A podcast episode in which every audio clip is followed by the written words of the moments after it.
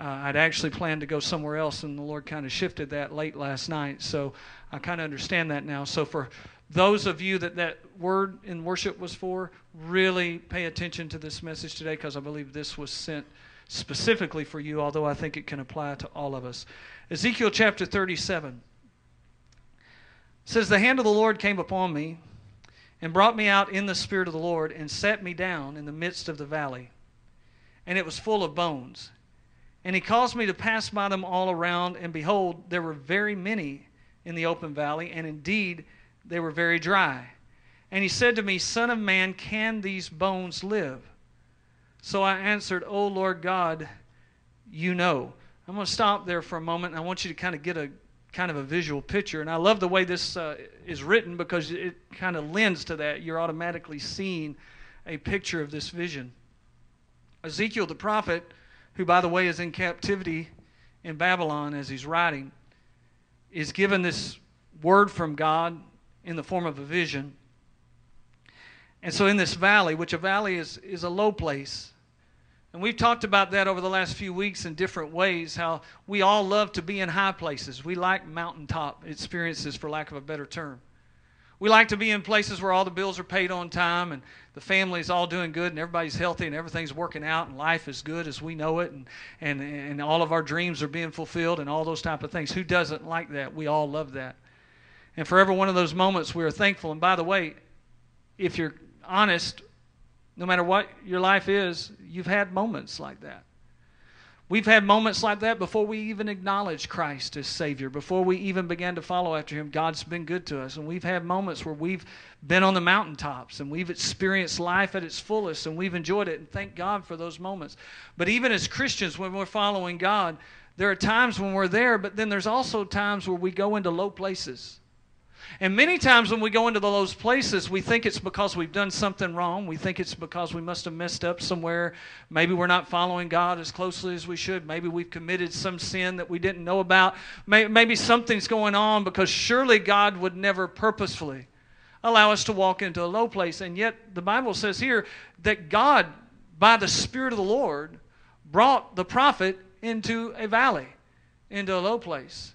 There's another example of that. Right after Jesus was baptized by John the Baptist in the Jordan River, and the Holy Spirit descended upon him in physical form like a dove, and the audible voice of God was heard from heaven saying, This is my beloved Son, in whom I'm well pleased. The next place we see Jesus is being led, the Bible says, by the Holy Spirit into the wilderness. Now, it's a dry place for the exact and intent purpose of being tested, tried, and tested by Satan himself. And he was there for 40 days.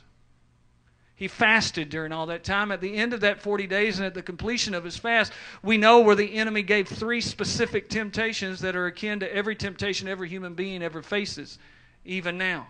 But it was the Spirit of God who led Jesus to the wilderness. It was the Spirit of God who brought Ezekiel by vision into this valley. It was Jesus who took Peter, James, and John after being up on the Mount of Transfiguration with him and seeing Jesus in all of his glory as it was before he was incarnated as a child in Bethlehem, seeing him as God himself, seeing him in all of the splendor of heaven.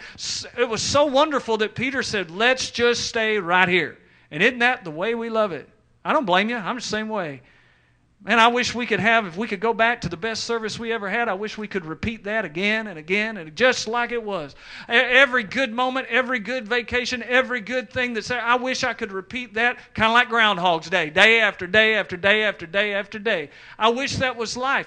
But you know what? If that was life, we'd never grow at all. If that was life, we'd never know how to face trouble. If that was life, we'd never know how the armor of God works because we'd never have a battle. So Jesus brought Peter, James, and John down from the mountain, and the first place he goes is into the valley where there's a young man who is overcome by seizures, and they had had the other disciples down there. His father had brought him to the other disciples, hoping that they could heal him, which was not crazy because Jesus had already sent those disciples out two by two. And they had healed the sick and cast out devils and cleansed leprosy. So it wasn't crazy for the man to think that the disciples could do it, but they couldn't do it. Not this time. So Jesus came and he cast the devil. It was a devil that was causing this problem. He cast the devil out, and the boy was fine. But none of that happened until they came down. There are times when we're in low places because the Holy Spirit led us there because there's some things about ourselves we need to find out. See, Jesus told the disciples, He said, You got to understand that this kind cometh not out but by prayer and fasting. And I don't believe He was talking about the devils at all because Jesus had the same amount of power over every devil. No devil bothered Him. The Bible says that the demons themselves, when they hear the name of Jesus, they tremble. They, they know the power. But what he said is the reason you couldn't cast the devil out of this boy, because the disciples asked him, was because of your unbelief. And you see, I don't think the disciples had any idea they still had any unbelief yet. See, they had just had a mountaintop experience.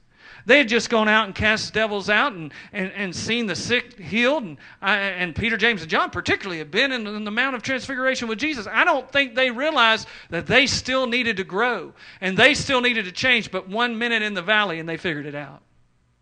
The good news is Jesus showed up just in time. And that's the good news about every low place we go to. Jesus never leaves us and he never forsakes us. When you're in the valley, you're not there alone. He's always right there with you. Sometimes we go into low places because there are things about ourselves that we need to know. Sometimes we go into low places because the Holy Spirit leads us there because we're about to find out something about God that we've never found out before. We're going to find out that there's no demon that's greater than the name of Jesus. We're going to find out that there's no sickness or disease that's greater than the name of Jesus. We're going to find out that there's nothing that can ever conflict with us no problem, no storm, no difficulty. Have you ever wondered why Jesus allowed the disciples to be on the sea when a great tempest struck and they almost drowned?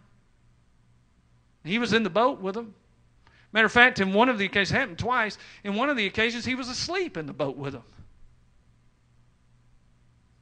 This great storm's raging, and the disciples are afraid they're about to drown and go under, and Jesus is asleep.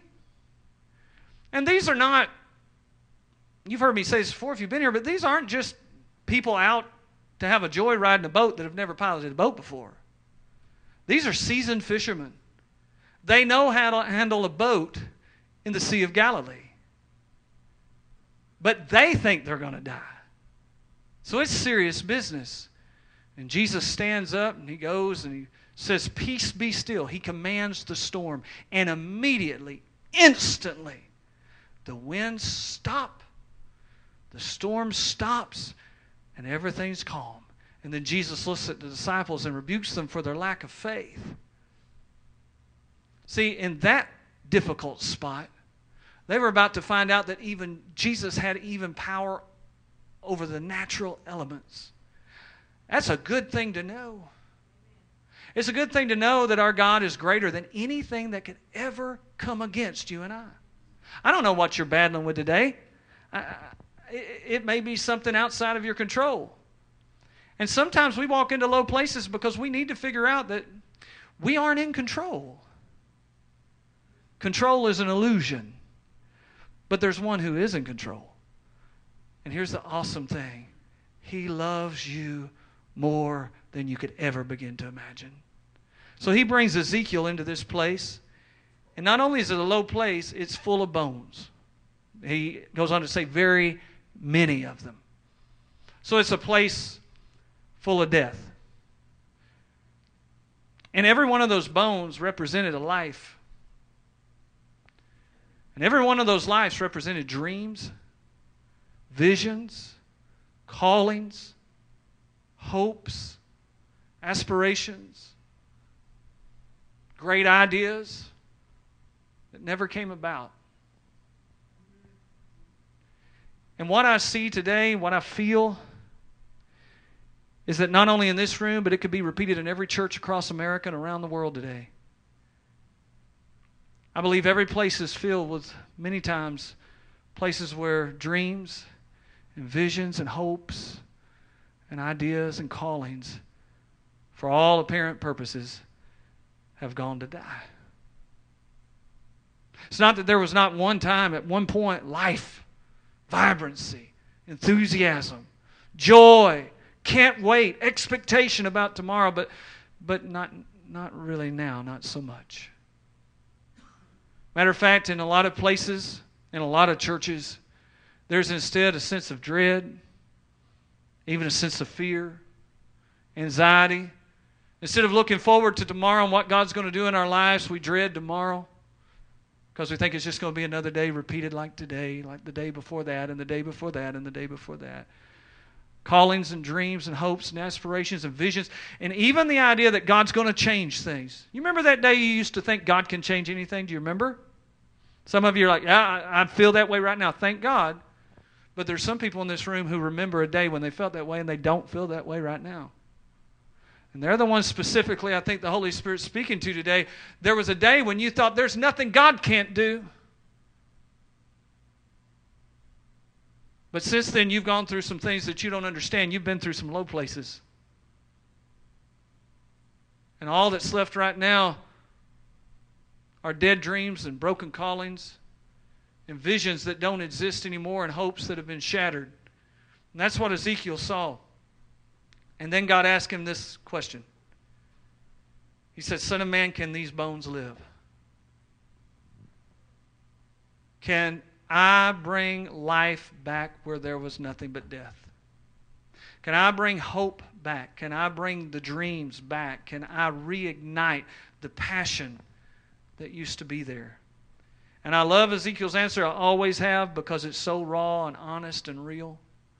Ezekiel the prophet stands before the presence of the Almighty God, and his answer is, Oh Lord God, you know. That means I don't. I don't know. I don't know.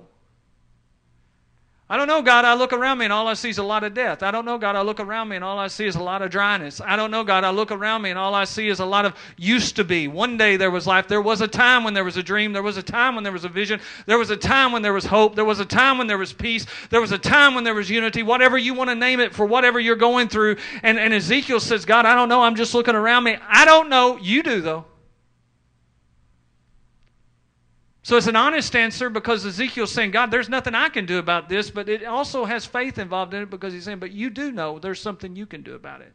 And here's the truth, guys. If you've come to me or you've come to this church or you've come to any conference or you've gone to anybody on Christian television or you've bought any book at any Christian bookstore or you've gone online and you found any, and you're hoping that that ministry, that conference, that life, that church, that person, that prophet, that teacher, that evangelist, that apostle, if you're hoping whoever they are can breathe fresh life into what was once alive inside of you, you're going to be frustrated at the end of the day because you see, here's the thing they may be as good as go. But the bottom line is, they don't know where you're at. I don't know where you're at.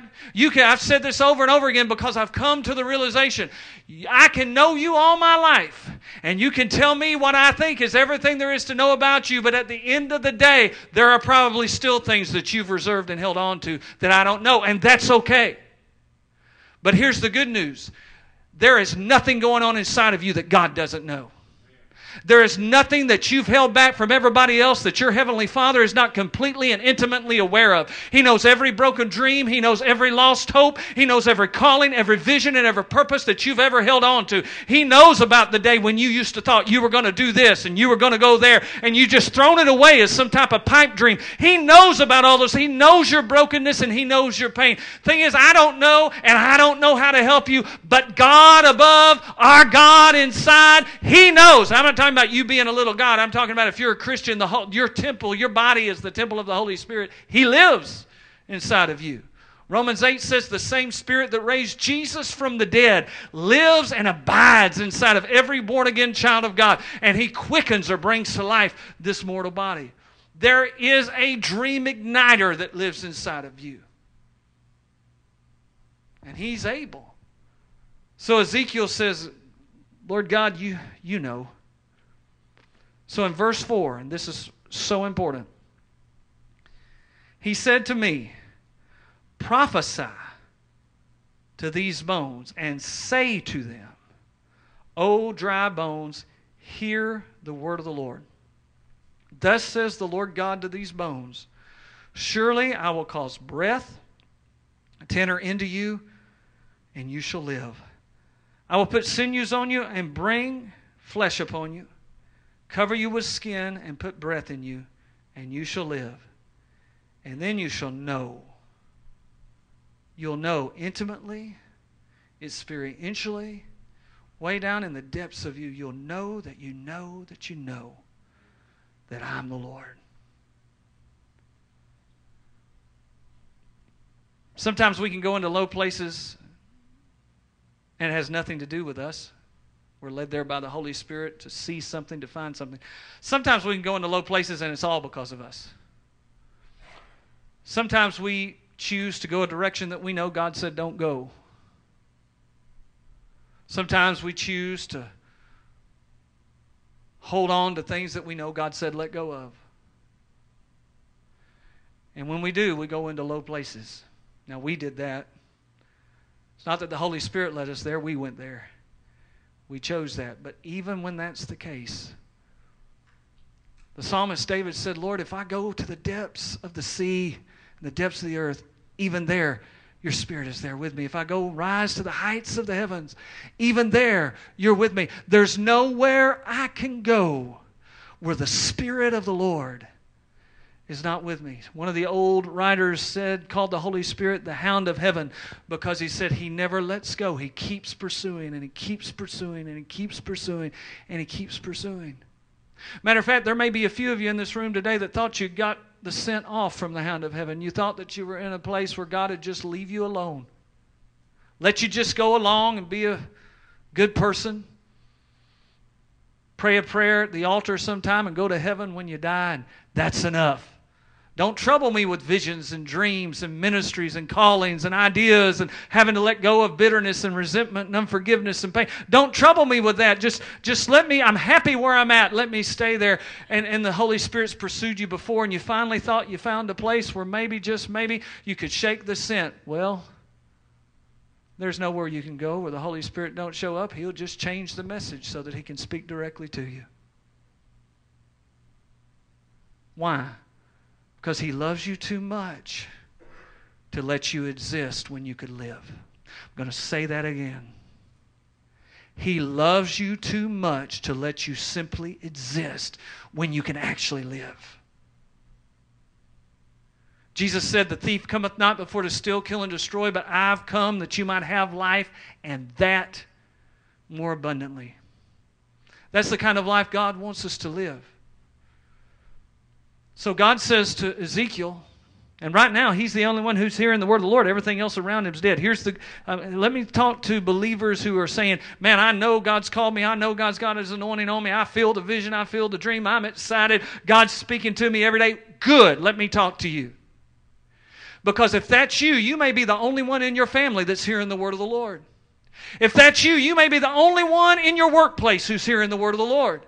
It's not that the others aren't capable, it's just that right now they're, they're too distracted by what's going on in their life. They've got too many voices b- bouncing around in their head the voices of the world and the voices of other people, maybe well meaning people, but they're not hearing the word of the Lord. So if you are totally I mean, you're hearing vision, you've got, then hear me. You're like Ezekiel, and God's saying to you, start speaking over this dryness. Start speaking over this death. Start, listen, if you sit in this church, and let me talk to our home folk for just a minute. If you sit in this church and you look around and sometimes you think, man, I wish there was more life. Man, I wish there was more vision. Man, I wish there was more dream. Then you're maybe, maybe you're the one that God's saying, prophesy, speak the word of the Lord. Well, I'd love to if Brother Lynn would just give me the microphone. For goodness sakes, you don't have to have a microphone to speak the word of the Lord.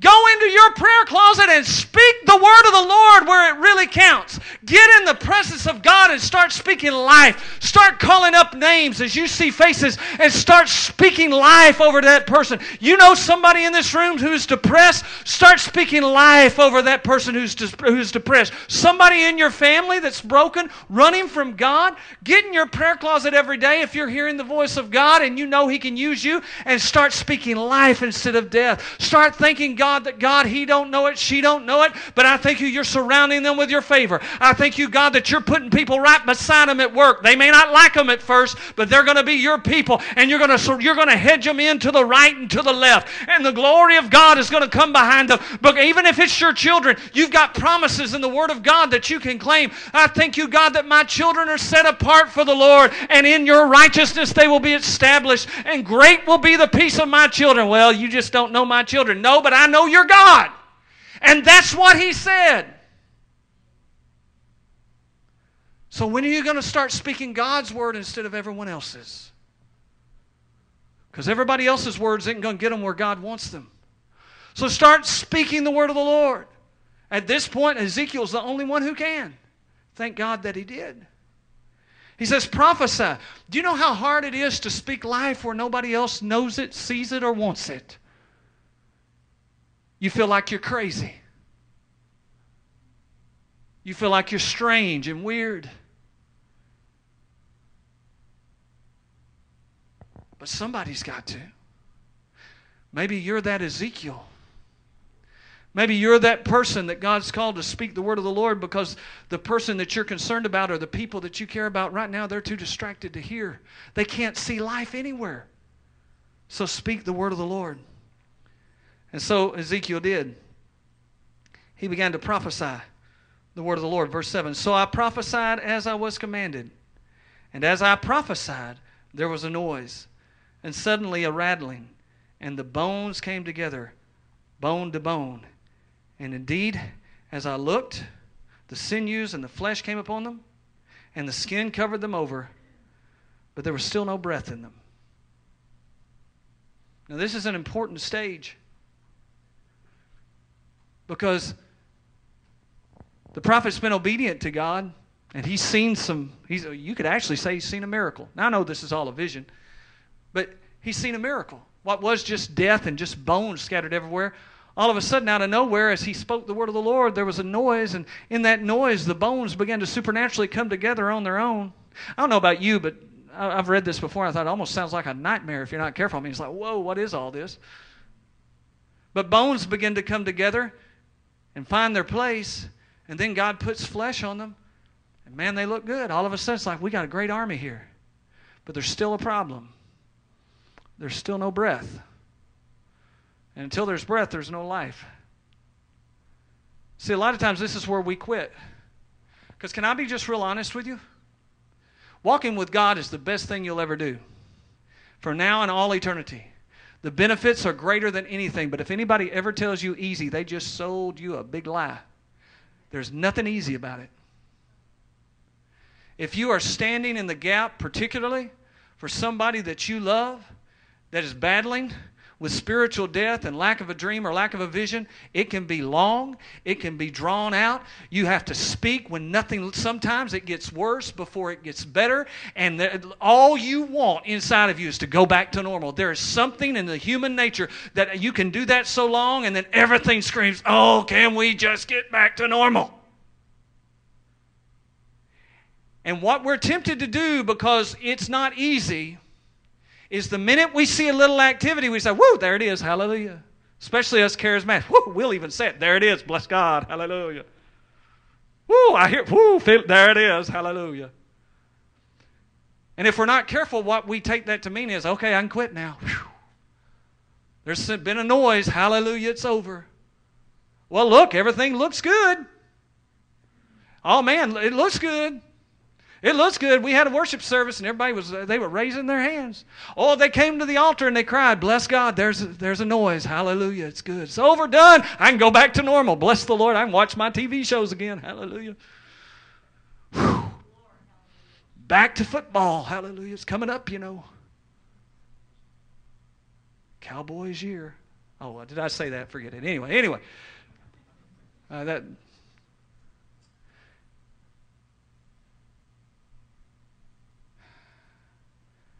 It looked good, but there's still no breath. You know, let me be honest with you. My kids will tell you I told them this. When they were teenagers, we'd occasionally have youth events, they were good. And we'd occasionally go to youth events, and they were good. I mean, God would do great things. And all the youth would like go to the altar and everybody be crying and all kinds of things would be going on. But I told my kids, I, I loved that. And I so longed for that to be my kids. But I told them, don't you ever fake it. I don't ever want you to go to the altar just because everybody else is going to the altar. I don't ever want you to lift your hands because everybody else is. Don't ever go up and do anything because when it's real, I want to know it's real.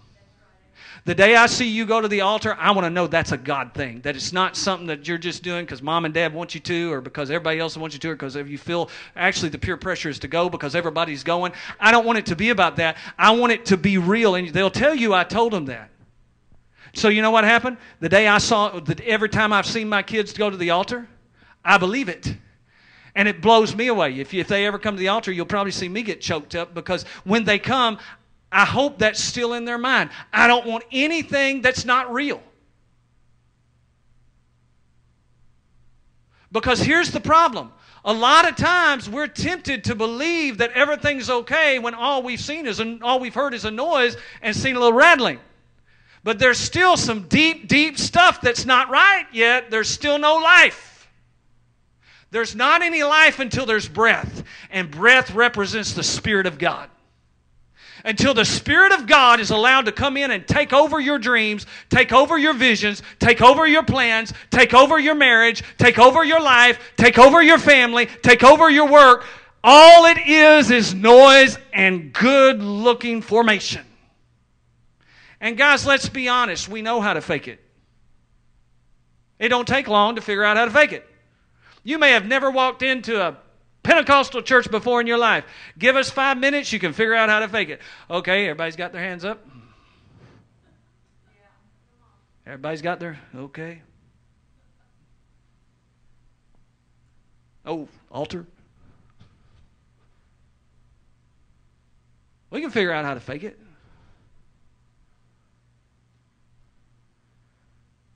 But nothing changes till the breath comes. So hear me, intercessors. Don't quit praying too quick. When, when the noise happens, thank God for that noise. Praise God that you see activity. Thank God for it. When you see things starting to look better, I'm not saying don't celebrate. Celebrate. Be thankful. Just don't stop. Don't stop until you see the breath. See, they were all standing together and they looked like a great and mighty army, but there was no breath in them. And so in verse 9, he said to me, Prophesy. Now, this is, this is interesting. First, he's prophesying to the bones. Okay, well, I have no theological issues with that. You know, you're prophesying to death, you're prophesying, you're saying, come alive. That's cool. But now it gets interesting. Or at least for me, it does. Prophesy to the breath. Prophesy, Son of Man, and speak or say to the breath, Thus says the Lord God. Come from the four winds, O breath, and breathe on these. Now, notice this term here. It's the first time we've seen this term slain.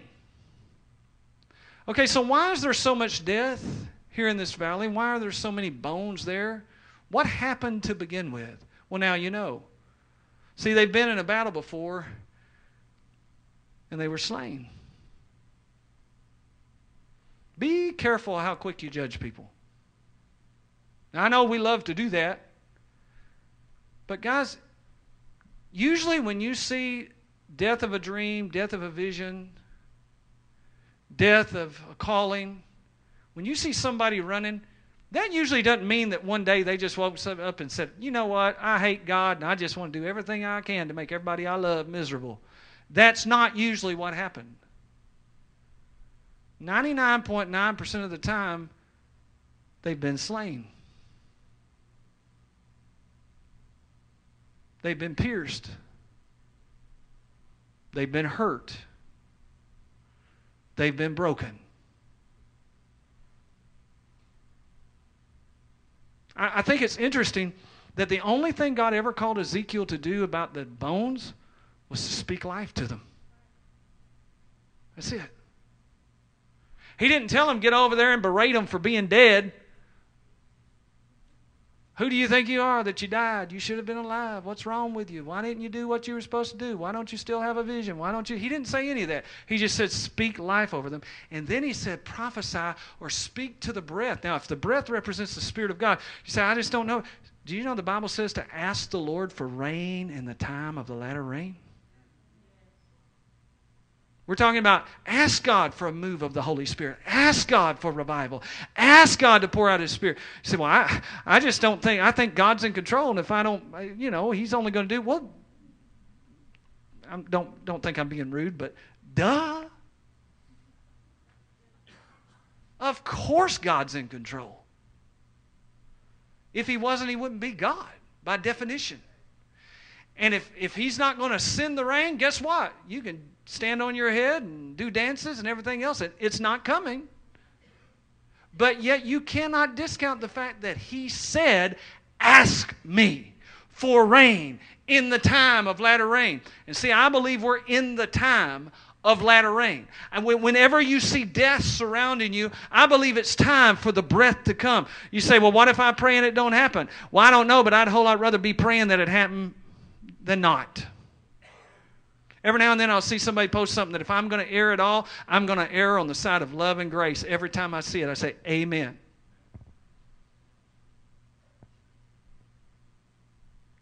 God, I'm going to pray. Prophesy to the wind, prophesy to the breath. Come and breathe on these slain. God, they've been broken. Well, He already knows, but God, they've been broken. They've been hurt. They've been wounded. They've lost their dream. They've lost their vision, but they haven't lost your love. So, Holy Spirit, come and breathe on them. So, again, Ezekiel did it. He prophesied just as the Lord had commanded him, and death came, or, or breath, excuse me, breath came into them.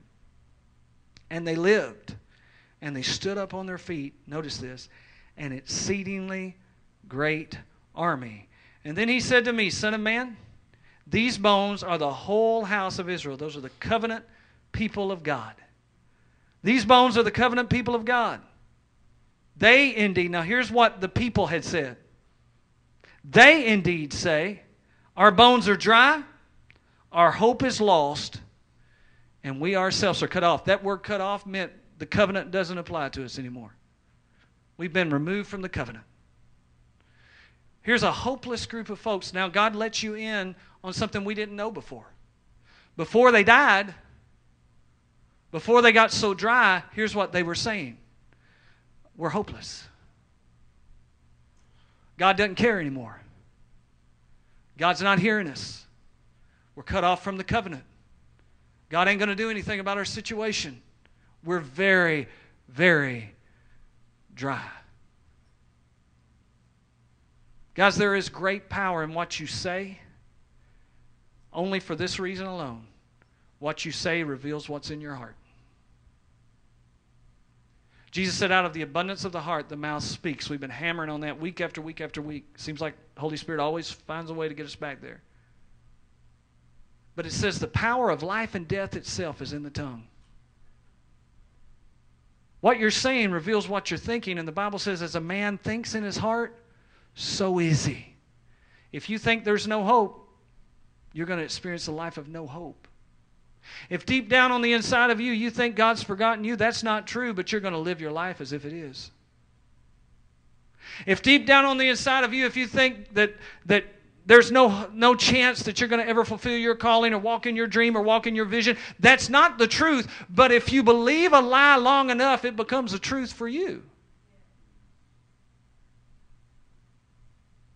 Do you remember, and I'm about done, but do you remember when the children of Israel, the first time, came up to the edge of the promised land where God wanted to take them over, and, and Moses sent some spies into the land to just look at it? And they came back, and man, they said, Ooh, Moses, everything God said about this place is true. Says it's got vineyards that are just producing unbelievable amounts of fruit. Matter of fact, they came back with a cluster of grapes that was so big that it took two full grown soldiers to carry it between them.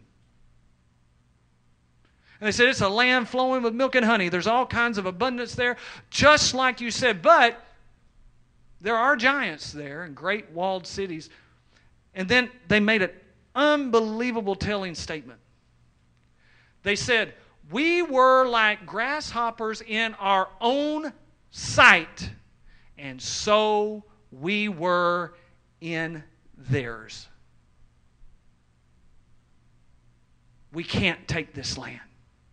And because of that, they had to wander 40 years in the wilderness before another generation was raised up and Joshua led them into that land. Because they didn't understand that it was God who had brought them out of Egypt. It was God that had parted the Red Sea. It was God that had brought water from the rock. It was God that had been a pillar of fire at night and a cloud by day for them to follow all along the path. It was God that had sent manna from heaven so that they could eat. It was God that had done it and it was God that was going to defeat their enemies. But instead of seeing the size of their God, all they saw was the size of their own themselves and the size of their enemy. And because of that, not because they couldn't get in, but because they thought they couldn't get in, they actually didn't get in. Now, it would have been really easy for them to say, well, God didn't do what he said he would do. No, God did everything he said he would do. It's just the problem is they couldn't see that it wasn't about them, it was about God. What they saw, even though it was false, was the reality that drove the next 40 years of their life. Now, listen, I just said something. I didn't even realize I was saying it, but I just feel like I'm supposed to say that again. What they saw, even though it was false, determined the next 40 years of their life. There are people in this room who know exactly what I'm talking about, and there are people in this room who are only, you don't realize it, but what you're seeing, even though it's false, can become a reality in your life that can determine decades of the way that you live that God never intended for you. So we got to be careful what we see, what we choose to believe, and what we say. Ezekiel, though all he saw was death, spoke life. The children of Israel became that valley of dry bones because what they saw in themselves, though it wasn't what God saw, they believed. And therefore they said, We're hopeless. We're cut off from the covenant of God. We're very dry. God can't do anything about it. And so they wound up, didn't plan on saying this, but they wound up living and dying in a place that God had only sent them for a moment. See, God had only brought them into that low place for a season, if He brought them there. But because of what they couldn't see, they lived and died there. But here's the good news. Somewhere in this room today, God's speaking to people that won't give up. And He's speaking to people that have other people on their heart and on their mind. And He's saying, Speak life.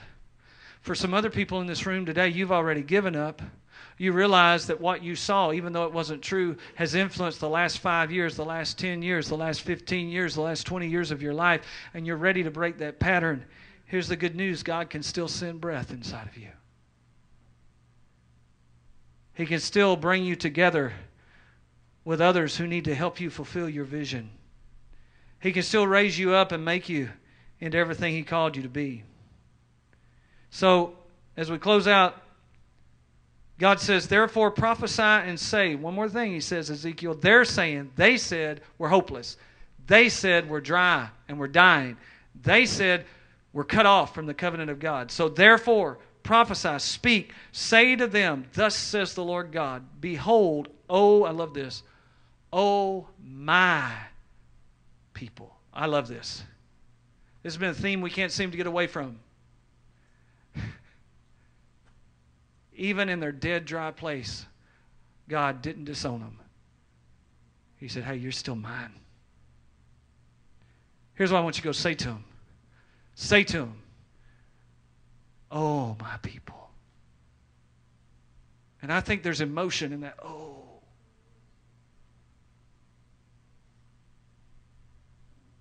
I think the heart of God sees the death and the brokenness inside of us. He says, oh people. You don't have to stay here.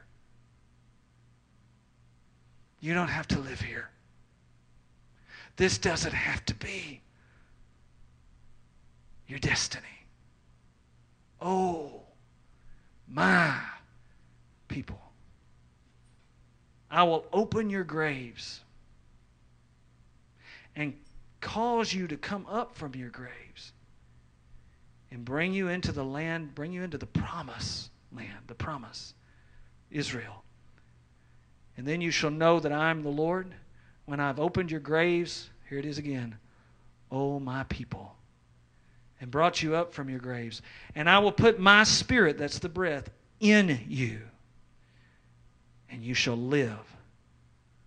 And I will place you in your own land, and then you shall know that I, the Lord, have spoken it and performed it, says the Lord.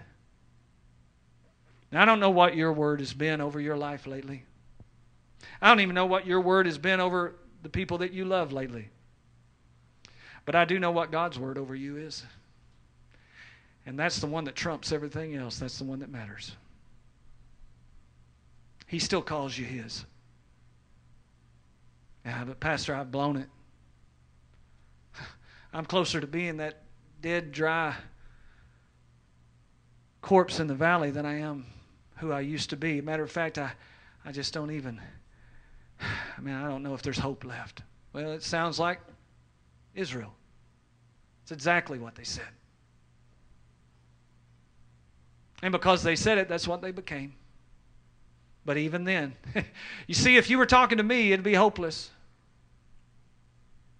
If you're talking to brother so and so that you watch on television, it's hopeless because we're just human beings. We, we can't bring the dead back to life by ourselves.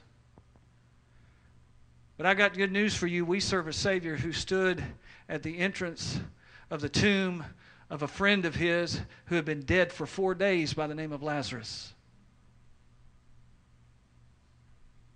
And when he stood there, he said, Lazarus, come forth.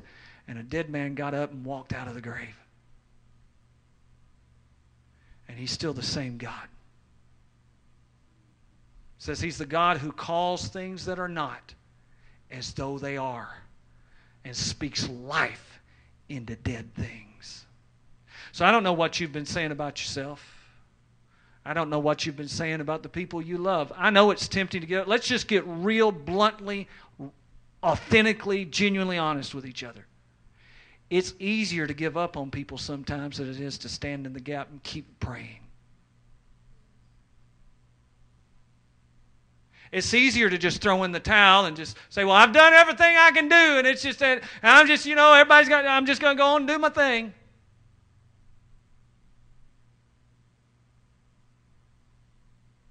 But I still believe. As a matter of fact, to be real honest with you, I think that the next great move of God is to raise up a generation of intercessors who dare to believe that God is big enough to do everything He promised to do and refuse to quit until they see breath come into the dead things that they've been praying about, even if it takes years to see it come to pass. And by the way, in some cases, it might but it's worth it. And if you're one of those who've just been saying it's over, it's done, I don't even feel like trying anymore, I get it. I get it. If you fought and fought and fought and fought and stood and stood and stood and stood and hoped and hoped and hoped and hoped and prayed and prayed and prayed and prayed, and it got worse and not better, sometimes it's just easier. Just throw up your hands and say, you know what, I'm not going to be a bad person and I know I'm going to go to heaven when I die, but I'm just, I can't do this anymore. Hey, I get it. Matter of fact, let me just be honest with you. I hope it don't blow you away. I try to tell you how human I am. I've been there repeatedly, done it. But the good thing is, there's something about the Holy Spirit. We talked about that hound of heaven. he won't let me stay there. After a while, he keeps coming back, convicting me. You know, this isn't all there is. You know better than that. This isn't what I've called you to settle for. Come on, get up. Not in a mean way, just get up. Breathe again, hope again, dare to dream again, speak life again. You know how to battle this. You know how to fight. Get up and put that armor on. After you've done everything to stand, don't fall down. Stand there. I'll do the rest, but believe. Dare to believe. I haven't changed. And he hasn't. The same God that breathed life in this vision, which was prophetically about the nation of Israel. And by the way, here's the thing when God gave the vision to Ezekiel, Israel was in captivity. It could not have looked worse. Jerusalem had been overrun. The nation was taken captive. The best and the brightest were slaves of the king of Babylon. And he ruled with an iron fist. Matter of fact, even though Israel came back to their land some 70 years later, there was always like one group or another that came in and dominated the nation of Israel from the Roman Empire on and on and on. So there were many Jews who probably couldn't believe that this prophecy would ever be fulfilled until one day in 1948. 1948. I said 1948. Some of you were alive then, not me. But some of you were. But since I'm a student of history, I know the facts. All of a sudden, there is an Israel. Now, since then, and still to this day, there are all kinds of people that live and breathe to destroy Israel and blow them off the face of the map. I got news for you. Not going to happen. Do you know why? Because God said this is going to happen. And it took decades and centuries. And there were many times that they came back in the land. They actually got in the land and everything looked good and everything looked great, but then another dictator would come in and drive them out of the land and take over the temple. And it just, and I, they were dispersed. They tried to kill him. Hitler probably thought he did a pretty good job.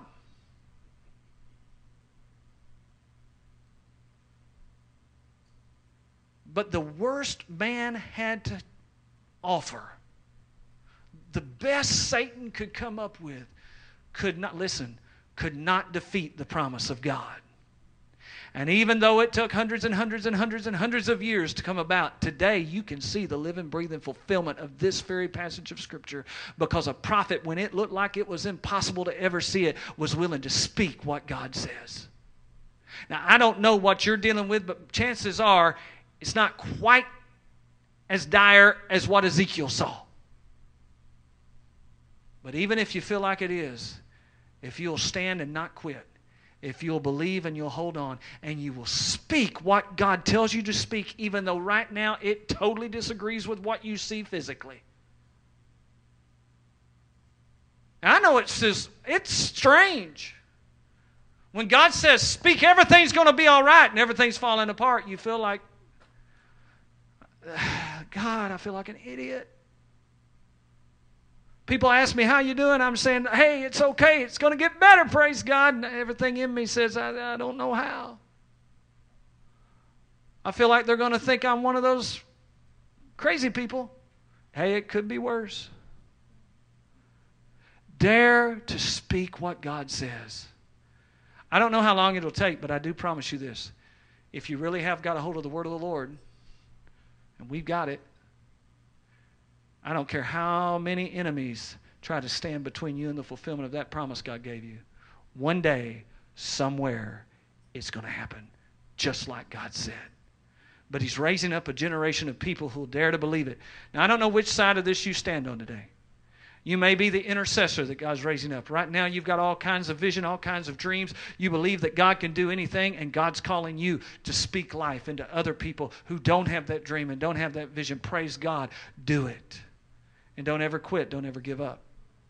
But maybe you're one of those people that have said already, it's hopeless. I'm very, very dry. I feel like I've just been cut off from God. I don't know where He is. If He's listening, I'm not hearing Him. I see nothing but death. I've got news for you today. I believe God sent this word so that you can know that somewhere God's telling somebody to speak life over you. But you know what will make all the difference in the world? If you dare to believe it and you start speaking God's word over yourself, it'll change everything. I want you to bow your heads with me today. Father God, we release this message to you. God, I thank you, your word never returns empty, but it always accomplishes what you sent it out for. This wasn't exactly what I intended to preach today, and you know that, but God, you sent this because there's somebody or a number of people who needed to hear this for whatever the reason today. So, God, we let it go. We let you have it. I thank you that the seed of your word is going, and I thank you it'll go deep into the hearts of your people. And the Father, to bring forth fruit in our lives because we'll treasure it, we'll believe it, we'll obey it. Father God, I thank you where there was no hope, there will be hope. Father God, where there was only despair and discouragement, I thank you, God, that once again a dream would start to exist. Lord, that a vision would begin to arise deep within them. Father God, for those who are the intercessors in this room, that they know what you can do, but even they've gotten tired, they've grown weary. Father, they want to settle for whatever they've seen so far, even though it's not really the whole thing, and they know it. God, I pray that you would breathe fresh hope and life into them to keep praying, to keep believing, to keep standing in faith on what they put before your throne, to never give up. Father God, I pray today for rain. Holy Spirit, rain. Lord, we believe we're in that time. Nothing but your Spirit's going to change anything in this nation. Nothing but your Spirit is going to change anything in our churches. Nothing but your Spirit is going to change anything in our own lives or our families. So, Holy Spirit, we ask you, let the rain fall. Holy Spirit, breath, wind, come and blow upon these fallen. Breathe upon these slain. God, you see the hurts. You see the pain. You see the brokenness. You see the weariness. You see the disillusionment and the disappointment. You see the heartbreak. You see the resentment and the bitterness. You see everything that's going on in every heart and life in this room. So, Holy Spirit, wind of heaven, come. Breathe into them again. Fresh life. Let them know that they're your people. You haven't forgotten them, you haven't cast them aside. You still have a vision over them, you still love them. Your calling still yet remains. God, encourage your people today in Jesus' name. With your heads bowed and your eyes closed, first and foremost, as always, if you're in this room and you don't have a relationship with Jesus Christ, you've never given him control of your life, you've never asked him to be your Savior, to forgive your sins, he's here waiting. He loves you so much. God's not angry at you, but he loves you. He's ready to set you free.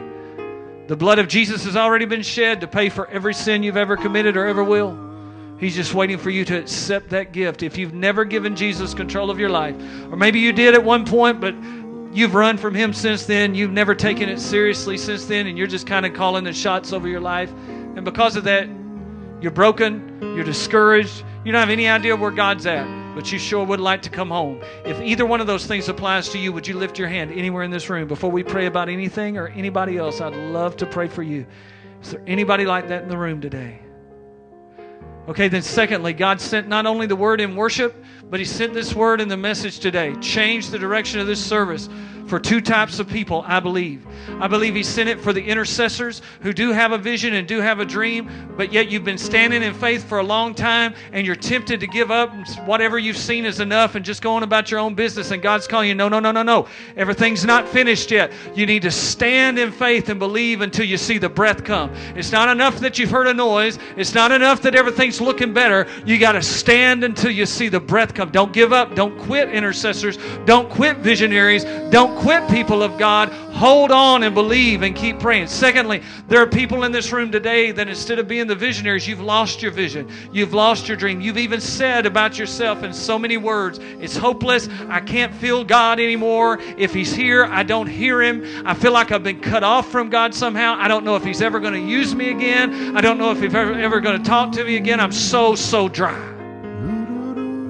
God's saying to you, Oh, my child. Hear it? Oh, my child. You don't have to live this way. It doesn't have to be this way. I've not given up on you. I still call you mine. Let my breath come. Make you live again. Still got a dream for you. Still got a calling on your life. There's still a vision. Dare to believe me. If you fit either of those two categories, the visionary, the intercessor who's just grown tired and weary, ready to settle for whatever you got and say that's enough, or the person who's been broken and you feel hopeless and dry and you know God's speaking to you today. Maybe you're even the one who was awake between 145 and 245 this morning that the Holy Spirit spoke to earlier. But you know God's speaking to you. Either one of those two things, I want to pray for you today before we go. If you're ready to say, Yes, God, I believe you're speaking to me, I believe there's still hope. Just by the very fact that you reached out to me today, I trust you. God, help me hold on. If that's you, would you lift your hand high? Anybody in the room today, you know God's speaking to you. You can put your hand up, you can put it right back down. You know that's you. You know. Don't give up. Don't quit. God's not finished yet. He still calls you His own. He's not embarrassed by you. He loves you. No matter how dry you are, He loves you. He's still got a move of God. That's this move of the Spirit that's coming. Dare to believe. Hold on. Anybody else, real quick? Put your hand up, put it right back down. I want to pray for you before we close today. All right, let's stand together in this room. Holy Spirit, we thank you for your presence in this place. I thank you if you've spoken specifically and directly into hearts and minds. I thank you for those who have been bold enough to acknowledge that and lifting their hands. And Lord, they're not talking to me, they're talking to you, and they're saying, God, I know you're talking to me. I believe it. Help me, God. Help me hold on. God, I thank you. You heard that prayer. You see it. So I speak to the wind of heaven and I speak to the rain. Holy Spirit, breathe. Breathe. Breathe. Fresh peace, fresh hope, fresh life, fresh courage fresh vision, fresh dreams. Holy Spirit, breathe. Jesus' name. Courage, strengthen, hold them, God. Hold them. In the name of Jesus. They that wait upon the Lord shall renew their strength. They'll run and not be weary. They'll walk and not faint. God, I declare that over them today. In Jesus' name, we thank you for encouraging them, giving them fresh hope. We speak life over them in Jesus' name. Amen. Amen. We love you today. If you need prayer for anything at all, we'll be around as long as you need us to be. Otherwise, we're going to let you go. Go in the grace of God. No services tonight. We hope to see you back here Wednesday. Yes. Yes, one more.